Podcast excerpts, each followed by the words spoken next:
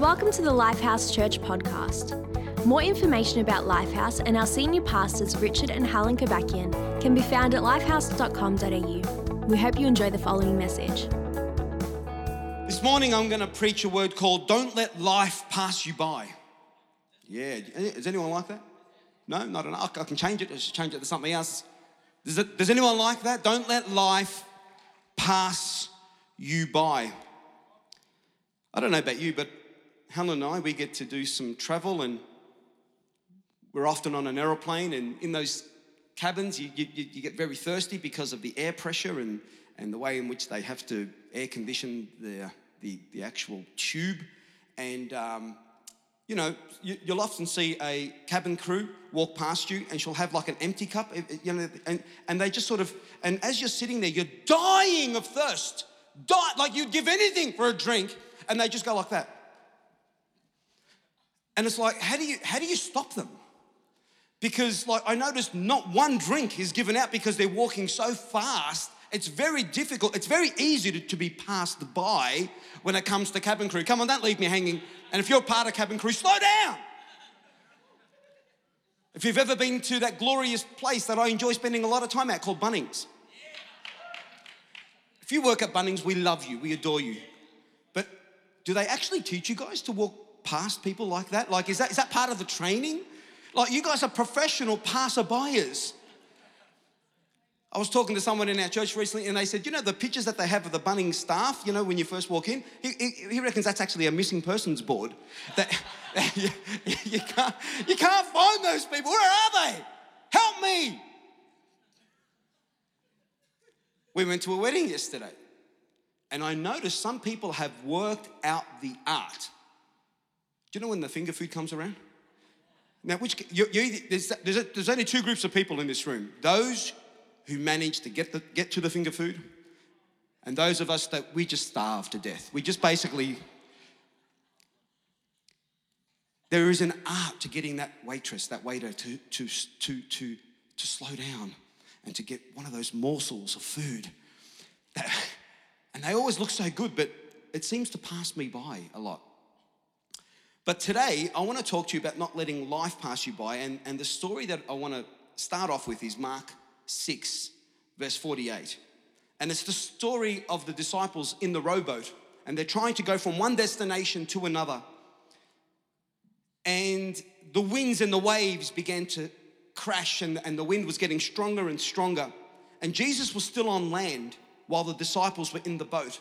And in verse 48, it says, When he saw them straining at rowing, for the wind was against them. Now, about the fourth watch, which is about 3 a.m. of the night, he came to them walking on the sea, and Jesus would have passed them by.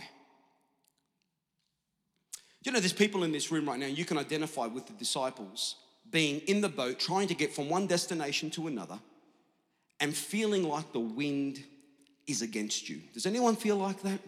And you feel like you're rowing and you're rowing, and, and, and, and we would know that life is challenging. Thank God that Jesus told us life was challenging.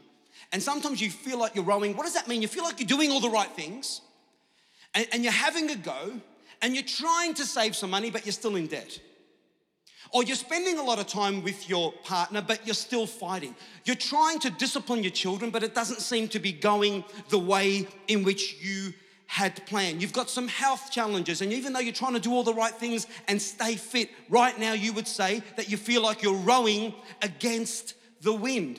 And life has a habit of not just allowing us to sail through it wants to sometimes raise up some winds and we find ourselves rowing. So we're active, we're trying to do something, but we're actually not getting anywhere. There are some people in this room right now, you're a single mum, you're a single dad, you're trying to raise your kids, but it's difficult. The, the winds are against you. Sometimes you feel like the education system is against you. Sometimes the, the friends that you have who should be for you can often be the winds that you experience. You come up with a great idea, oh, that's a terrible idea. The winds. And it's easy for the wind. Some of you are trying to find staff for your businesses, but you can't seem to find anyone that will stick at it and actually treat their, your business like theirs.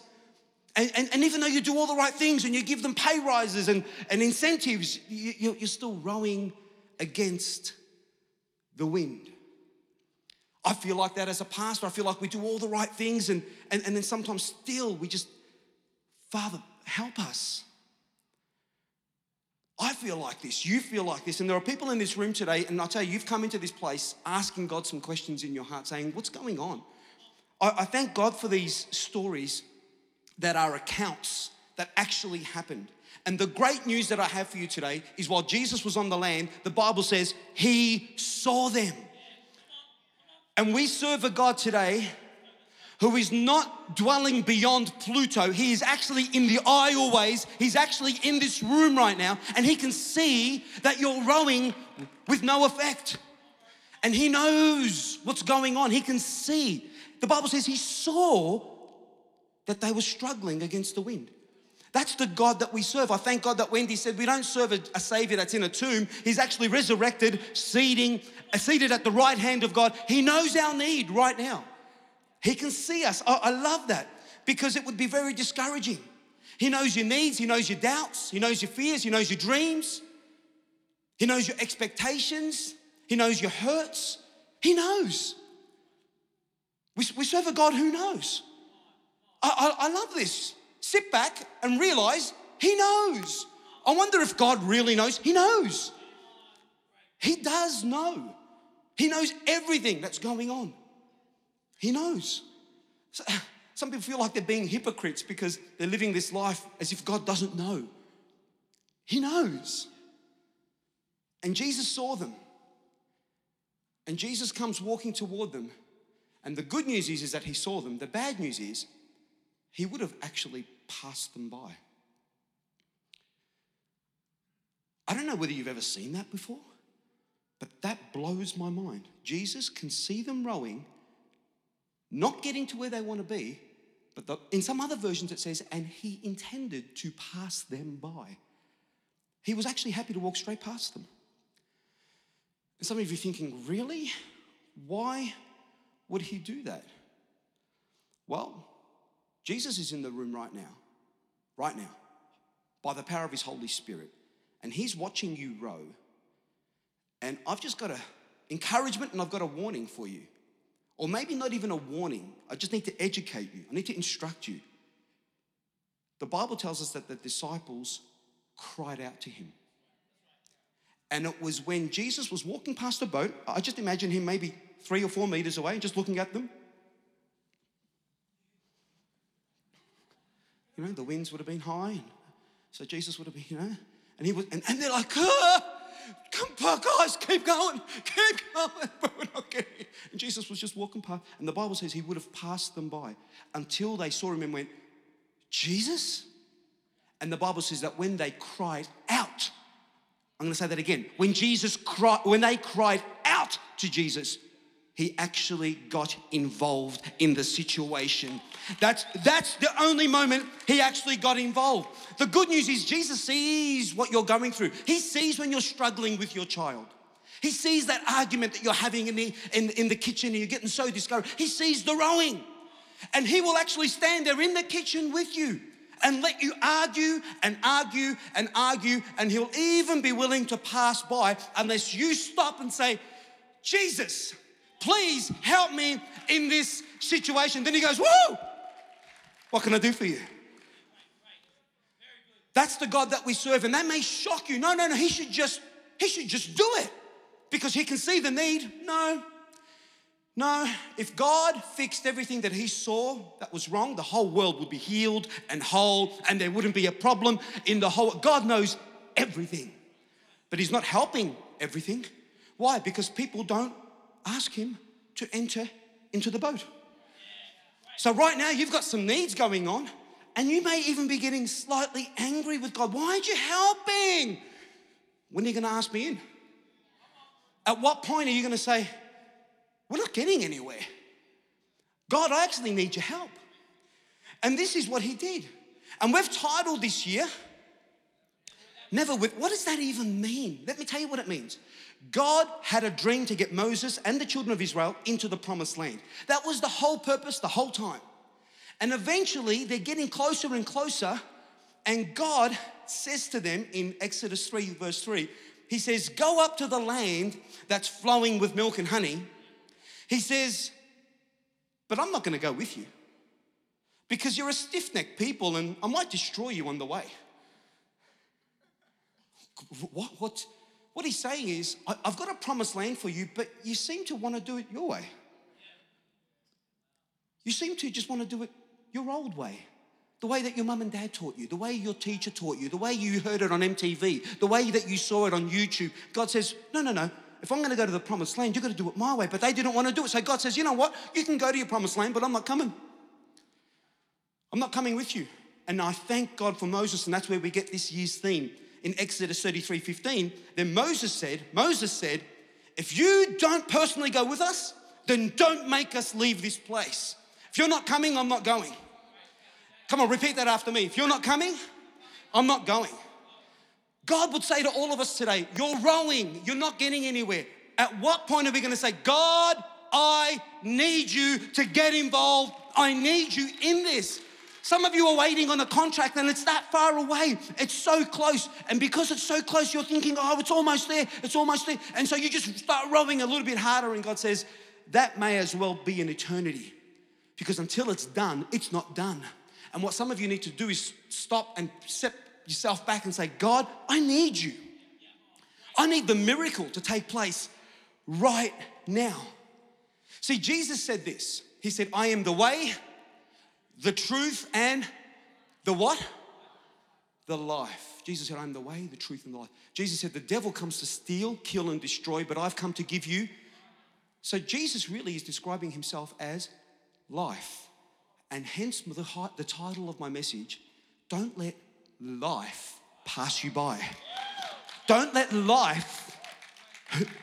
Some, some of you were thinking this was going to be a message about make the most of every opportunity and make sure you live a big life. Yeah, yeah, that's great. No, no, life is Jesus.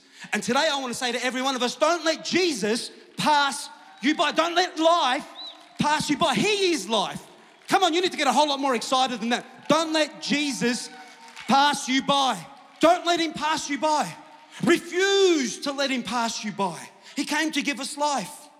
Verse 49, it says, When they saw him walking on the sea, they supposed that it was a ghost. Why? Because they just didn't recognize him. And they cried out. God is in the house today. And at the end of this message, we're going to be crying out to God, saying, God, don't pass me by. Don't pass me. Oh, but I came to church. That should be enough. No, no, no, no. It says they cried out. And some of us haven't cried out to God for years and years. Well, God loves me. Yeah, yeah, yeah. I know He loves you. Cry out. It's so biblical. It happens all the time. Some of us know a story about a guy called blind Bartimaeus. In Mark chapter 10, let's read this story very quickly. It says, Then they reached Jericho, that's the disciples. And as Jesus left and as Jesus and his disciples left town, a large crowd followed him. A blind beggar named Bartimaeus, son of Timaeus, was sitting beside the road. When Bartimaeus heard that Jesus of Nazareth was nearby, he thought to himself, That's awesome. That's great that Jesus is nearby. I'm just going to soak in his presence. Because God knows my heart. God knows my need. I'm just going to sit back and do nothing. Because God knows everything. I do nothing. Is that what your Bible says? Is that what blind Bartimaeus did? No. It says that he, as he was sitting there and, and, and, he, and he heard that Jesus of Nazareth, he began to shout, Jesus, son of David. Where's that person? Where's that person in this church?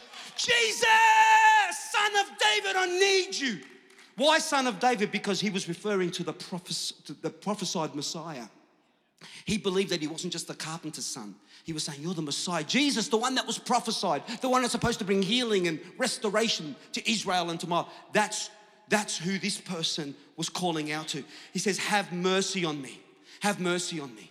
But as you leave this room today and you decide to be a shouter and you decide to get into God's face and say, God, I need you to come through for me, you're going to find verse 48 kicks in and there's going to be people around you. There's going to be the demonic that says, Be quiet. Be quiet. What is it? Be quiet. Many of the people yelled at him. Shouldn't they have been encouraging him? Can I ask you a question? Shouldn't they have been encouraging him? Yeah, you go, boy. Come on, go get him. No, no, no. Be quiet. And there is a demonic presence today that will say to you, Be quiet. Who are you to call out to God? No, no, you, your, your life's not perfect. God knows you're not perfect. Where, where does it say that blind Bartimaeus, as soon as he got his life right, began to shout to God? No, no, he was blind, he was destitute, he was poor, but he still shouted and there is a demonic spirit that says, Be quiet. That's why in this church we yell. That's why in this church we clap. That's why we shout because we know this principle. Come on, you need to get loud from the front to the back. We're gonna shout, Oh, but I'm an introvert. Great, no miracles for you. Since when does being an introvert mean that you get away with doing what the Bible says that we ought to do? Shout to God. Shout unto God, it says. Cry out to God. Yell out to Him. Say, Jesus, I need you. Oh, but I'm a little bit shy. Well, how desperate do you want your miracle? Can you overcome your shyness and your timidity? Come on, we need to, we need to, we need to understand that there is, there, there are people that want us to be quiet, but we need to, we need to break out of that. Be quiet, they said to him. Be quiet. Have a look what the next verse says. But, but, but he decided, you know what? You're telling me to be quiet, eh? And the Bible says that he began to shout even louder. Is anyone willing to shout? But Pastor Rich, I've been shouting. Shout louder. Yeah, yeah, pray harder. Get, get in God's face and say, God, I need this miracle. You don't understand. I desperately need this to happen. Come on. That's why in a church like ours, we preach these types of messages because we need you to get your miracle. I don't want Jesus to pass you by. We don't care what people say. You can shut us up, you can turn us down, but we're going to keep calling out on our God. Amen. Come on, I don't want Jesus to pass anyone by. You know, how many times have we heard stories about Joshua making the sun stand still over Gibeon? Do you remember this story? Joshua, he prays a 13 word prayer and God makes the sun stand still. Do you realize what it would have taken to make the sun stand still. We know that the universe rotates in motion together. God had to make the whole universe stand still so that Joshua could actually fight his battle. And we all celebrate Joshua because he prayed a ridiculous prayer. But blind Bartimaeus made the Son of God stand still, the one who made the universe. With his one shout, the Son of God, the creator of all things, he's walking and he says, Jesus, and, and he stops. You've got the power to make Jesus stand still and to hear your prayer. But you've got to do what blind Bartimaeus did. And if we just sit back and say, you know what, it's, it's, it's going to be okay because God knows all things. And if it's His will, it's going to happen anyway. What Bible are you reading? Because that's not what I read. I, I don't think blind Bartimaeus would have got his miracle if he didn't shout. How do I know that? Because Jesus walked past a lot of blind people, but we don't read 10,000 stories about blind people being healed, but we hear about blind Bartimaeus. So what did he do? He shouted. He cried out. And I want to stir up in you today, and we're going to worship at the end of this message. We're going to worship God and we're going to cry out like you've never cried out because you, you need to get sick and tired of the things that you've been praying about, the things that you've been believing God for, but you're not seeing any breakthrough. You feel like you're rowing and you're rowing and you're not getting anywhere. But today is your day in Jesus' name. Come on, let's give him a huge round of applause.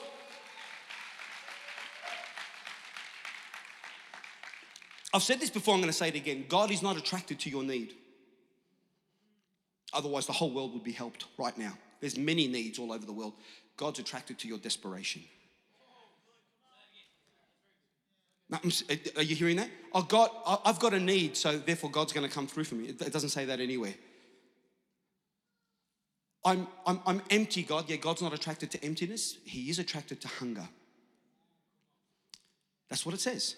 Blessed are those who hunger and thirst God's not attracted to your dryness. I'm in such a dry place. Yeah, He's not attracted to that. Otherwise, He would fix every dry need that people have. No, but He is attracted to people who want some water. Do you want some water today? Well, you know what? You've got to make your intentions known because the Bible says Jesus intended to pass them by. How did blind Bartimaeus get his miracle? Romans chapter 10, verse 17 tells us So then, faith comes by hearing, and hearing by the word of God. The Bible says that blind Bartimaeus heard that Jesus was coming. Today, you're hearing that Jesus is in this house. Listen, the Savior of the universe is walking up and down. He's walking through your, and he's looking at every heart and saying, Are you desperate? No, not really. Are you just, oh, okay. Oh, you're, oh, oh. Okay, miracle for you. Don't be the person who misses the miracle. And all he's looking for is for a heart that says, I want this, I need this, I believe that you're gonna come. But he's only gonna come to those who desperately want him. And if you're not sure of that, then explain to me why the whole world isn't already healed. I'm gonna say it again. Why isn't the whole world already healed? Why isn't every marriage in a church completely blessed? Because that's his will. That's his will. And that's what he wants for people. Why isn't that the case? Just not quite enough hunger yet? But at some stage, I hope you do get very, very hungry. For some of you, that day is today, and you're gonna give him the credit, and you're gonna shout out, and you're gonna make sure that we're headed in the right direction. What's the second thing that blind Bartimaeus did? He shouted, but the second part is probably just as important, if not more important. And the Bible says that as he heard the Savior call him, the Bible says that he took his coat and cast it aside. Remember, he was a beggar. Remember, this coat that he had was to keep him warm in the cold. It created comfort under his bottom so that he was, because he was sitting there all day. Why was he willing to throw his coat aside? Because he knew I won't need that coat anymore. I'm gonna go get my healing. I'm gonna get my eyesight. Once I've got my eyesight, I can get my job. And once I've got my job, I don't need that stinky coat anymore. Hey, listen, for you to get your eyesight, sometimes you've got to throw away the coat. And today, the Holy Spirit would say, Hey, listen, I know you're going to call out to me right now, but what are you willing to step out and do so that you can get your miracle today? The Bible tells us that faith without actions is dead. And today, some of you are going to call out and say, God, by faith, I'm crying out to you. And God would say, Great, throw away your coat. Some of you are desperate for peace. God, I need that peace. And God would say, Great, throw away your unforgiveness. Get out of the boat of unforgiveness today. Today's your last day of unforgiveness. You want the peace? Then that's what you're gonna have to do. God, I desperately need that job. Great, well, then you may need to throw away the coat of expecting that the job will come to you, and you've got to start putting some resumes out there. You've got to start working hard. You've got to you've got to get onto seek.com and actually start looking for the job. It's not going to come to you. And we can be shouting out to God. And God would say, That's great, but what's your actions? God needs the actions. Some of you have never even read that verse. Come on, let's read it out together. James chapter 2, verse 26. It says, For as the body without the spirit is dead, so faith without works is dead. You know, there are some single people in this place, and you're believing for Mr. Right. And God would say, That's great. So when are you going to get rid of Mr. Wrong? Oh, Pastor Rich, now you're really messing with us. Yeah, yeah. Yeah, because I've met some people recently and they're desperate to be in the right relationship while they are fully in the wrong one. Now, God would say to you, no, no, you need to leave that coat behind. Are we willing to leave the coat behind? Oh, it's gone very quiet here all of a sudden. Man, Pastor Rich, let's just get back to the shouting thing. That sounded easy. Yeah, I, I, know, but please don't shout if you're not willing to throw the coat away. Please don't do that. Please don't say, God, I'll do anything. And as soon as God says what it is, you go, I'm not doing that. Don't do that. Don't do that to him. Why don't you get to a place where you say, God, if you're going to bring that miracle, I'll do anything to get the miracle. But I'm going to believe for it. You've got to step out to receive the miracle. Can't stay in the boat and walk on water at the same time. Yeah. Jesus, I want to walk on water. Great, get out of the boat. No. But I want to walk on water. Right, get out of the boat. No. And that's what some of us do. I'm in the boat. Sorry, I should do it this way. There's the boat. Oh, there's, there's the boat, safe, comfortable. Jesus, I want to walk on water. Come out.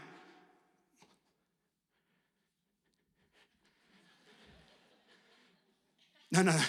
Get the other leg out. But, but, but it's safe here. This is what I've been doing for years. I've been doing this for years. This is so comfortable over here. Yeah, I know, but do you want to, do you want to sort of, you know, do you want to walk on water or what do you want to, I, I want to do both. I want to be blessed financially. Tithe. Yeah, that, that, that just helps somebody. I want to be completely blessed, God. You can trust me with fortunes. Great, just, just be generous. Give $5. I can't do that. I bet you want to give five million one day.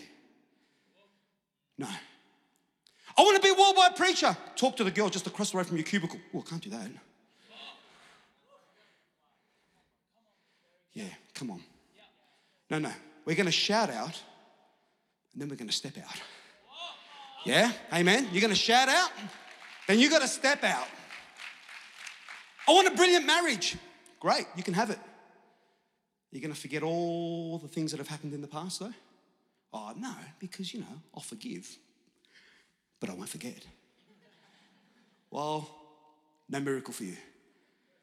Because sometimes you've got to let go of the boat to go and walk on that water and get your miracle. Give someone a big high five and tell them we're going to shout and then we're going to get out. Worship team, quickly come and join me.